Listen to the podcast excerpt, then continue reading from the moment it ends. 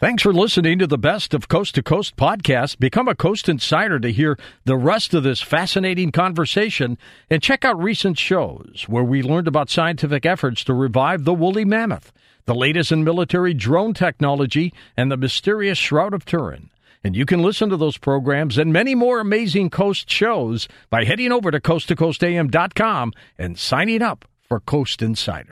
Now, here's a highlight from Coast to Coast AM on iHeartRadio. Jason is, uh, he's a co founder of uh, numerous successful tech companies, and he's a researcher and uh, lecturer, and, and, and we enjoy his presentations and what he does on ancient civilizations and technologies. His research has been featured globally on the Discovery Channel, Sci Fi Channel, the BBC. He's lectured around the world and has guested on the History Channel show Ancient Aliens now for 10 years. He has also authored numerous books on his research, including The Knowledge Apocalypse. And I would like to welcome back to Coast to Coast the one and only Jason Martell. Jason, good evening, my friend. How are you?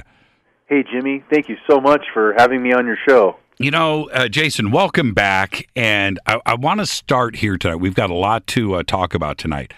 But what's really cool about you and I is that we are genuine friends, right? We hang out, we do things together uh, away from the UFO community and stuff. But yeah, we do. But one of the things, uh, and I think the audience will enjoy this. Uh, we talk about UFOs and technology a lot, but I've never asked you this off the air. The success of Ancient Aliens has been tremendous. And what do you think its effect has been on pop culture that wouldn't necessarily be into lost history or ETs or UFO or alien technology? Is it really helping expose the world to this grand question? I think it is. I mean, the the topic of ancient aliens in the last, let's say, 20 years is something that's caught, I think, a lot of people's attention. And we can talk about some of that tonight, how it might even fuel the modern day disclosure. And you know what's really I think interesting on some of these topics, Jimmy, is for people to realize that there's a wealth of research in history, in our modern history, that shows that for some time now there seems to be something going on. And again, this isn't my main field of research. I'm going to give it a little caveat before diving into this. Uh, but I am aware of this, and I'm only regurgitating the information that's currently available within our community. But I do think it's interesting because it does tie into the field of research in ancient technology for ancient astronaut theory or looking into the past. But there's a wealth of modern research, even to the time of President Reagan, investigating the fact that we clearly have a large space presence that we're not being told about. Um, if there is going to be any type of disclosure, I think an interesting topic to discuss is the fact that do we already have a very large presence in space? And if we do have that technology, where did we get that inspiration? Looking to the past.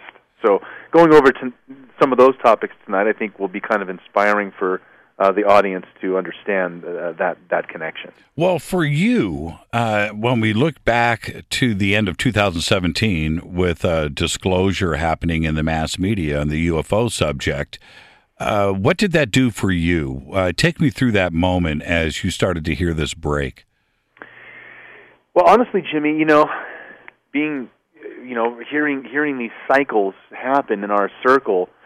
Um, um, Stephen Bassett, um, Steven Greer, and now you know by the great work of people like Tom DeLonge, you know this is this isn't new. There have been others who have tried to crack the political egg or you know awareness at a government level. Um, and so, you know, while this isn't my field of research, I, I always give credit to those tackling that part of this uh, conundrum. And for me, what what I think is really interesting is to realize realize that the modern day disclosure efforts really are fueled by by the last 20 years of some very interesting research that you know is in the public domain, and if people look into this, it really starts to raise a lot of questions, especially starting off with something uh, you know in the Reagan administration, where he himself was bragged by some of the Air Force personnel at the time or it could have been Navy, which we'll dive into why Navy has more of a presence in space than the Air Force. But they basically told Reagan, you know, in, in extolling their efforts, well, we can now orbit over 300 people around the sun. Well, our shuttles only hold four, you know, pilots and a you know fleet of four or five shuttles. We're talking 20 people max. Where did they get this number 300? So there's a lot of stuff in the official archives, presidential information, some of these sources that give us strong hints to our much larger presence uh, that we clearly have been uh, secretly building uh, some type of fleet, if you will. At least that's the word on the street in our community uh, that, that for a long time now, even the uh, black budget spending trillions of dollars, maybe all of this is going towards some spe- some uh, secret space fleet. Why do you think the Navy would be the branch of the military to spearhead a space fleet? That's a great question, Jimmy. You know, if we look at the Air Force, um, even though they rule the skies of Earth, they're pretty much all about individual craft, um, different types of craft the the Navy is all about building fleets. That means an organization of craft. And so if you look at some of the logos for the advancement of the Naval Command, the logos are now Naval Space Command. So they clearly have a presence beyond our oceans and odd as it may seem, yeah, the Navy seems to be having a very large presence from what from what I understand um, that they now have fleets of spaceships uh, that we've been utilizing for several decades uh, in outer space. And again, this isn't information I can confirm firsthand. It's information that's coming from many different sources within our field. But the the beauty of what we can do, Jimmy, as researchers, as you said, you know, is connect these dots and show a lucrative a lucrative amount of information to support some of these as ostentatious of a of a hypothesis as some of these things might be. I have uh, the audience is going to find this interesting. Jason has an image. He's got an image, and I've had the privilege of uh, meeting some of the people that uh, work with Jason uh, with one of his tech companies, and they are your typical tech company staff, right? Uh, you know, geeks, nerds, intelligence, uh, engineers, and all of this stuff going on. But do they know or uh, about you and you know like this show tonight? And do you guys discuss this around the office? Well, that's funny you'd ask that, Jimmy. And I, you know, honestly, honestly, man, I wouldn't normally cross these fields or talk about it, and I haven't really done so in the past. However, uh, the team of people, and I extol them, and I'm very grateful. But the team that I currently am working with, uh, I have a startup company, and I'm working with some very wonderful people. One of them, you know, in our field, Walter Cruttenden. Right. Um, and so we have a company that we're starting now called Blast, which the product will be launching here in a couple of months. Um, it's a very fun product, and and so yes, in this company, the the spearheading of our backstory around the precession of the equinox, how there's a lot of hidden knowledge, esoteric knowledge in our history, and being able to understand that to help humankind. You know, we can also do that with modern technology. And so, yes, I've been very grateful, Jimmy, to, to be able to help, you know, things in our society in the modern technology phase of what I do. And so the ancient technology part, I've always wanted to merge the two. And so thankfully, things are allowing me to do that in the direction where topics like ancient aliens and UFOs and space fleets and things like that, while we don't have the answers, even like in your bumper intro, this is what intelligent people should be doing: is questioning the status of of normal, uh, uh, you know, procedures and things that are just status quo. Let's push beyond those boundaries and and find the answers and things that really make life exciting. And that's what really thrills me is the opportunity to to live life on that level and seek the answers. What do you do about critics? And it, it, that that includes, you know, the staff over at Prometheus too, as well. You know, they they come at ancient aliens pretty hard, and and they also attack the uh, personalities like yourself um, on ancient aliens. How do you deal with that? Uh, well, you know, I just you know, again, if you if you have ten voices speaking to you, and eight of them are telling you, "Good job, keep going, you're doing awesome," and two of them are saying, "You're the devil," or you know, "What you're doing is wrong."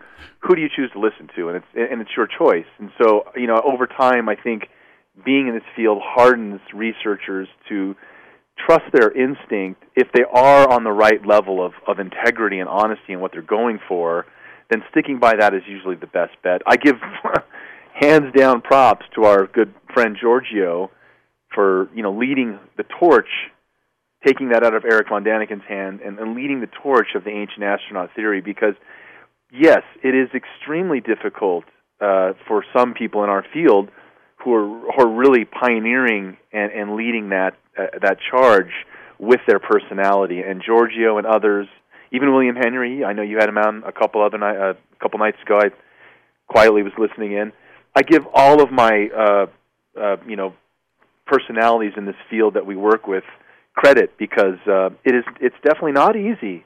But the tides are turning, Jimmy, and that's why it's so exciting that topics like disclosure can now be can now be discussed with an honest and open opinion and not go disclosure. Right. No, let's talk about it honestly and see are there things that could happen this year or within our lifetime that actually change the spectrum of how we view our our, our lives. Last year, the spin-off uh, convention AlienCon uh, kicked off, which shows you um, you know the effect ancient aliens has had on popular culture. It was an immense success. Uh, you know uh, 15 20,000 people at that convention. That that's pretty good for a for a cable television show. But let me tell you what a lonely convention is. A lonely convention is the skeptics conference right? you walk in and they're you know what is everybody here? Yeah all three of us you know? And and so there there's a big difference there for me when you saw the the success of AlienCon.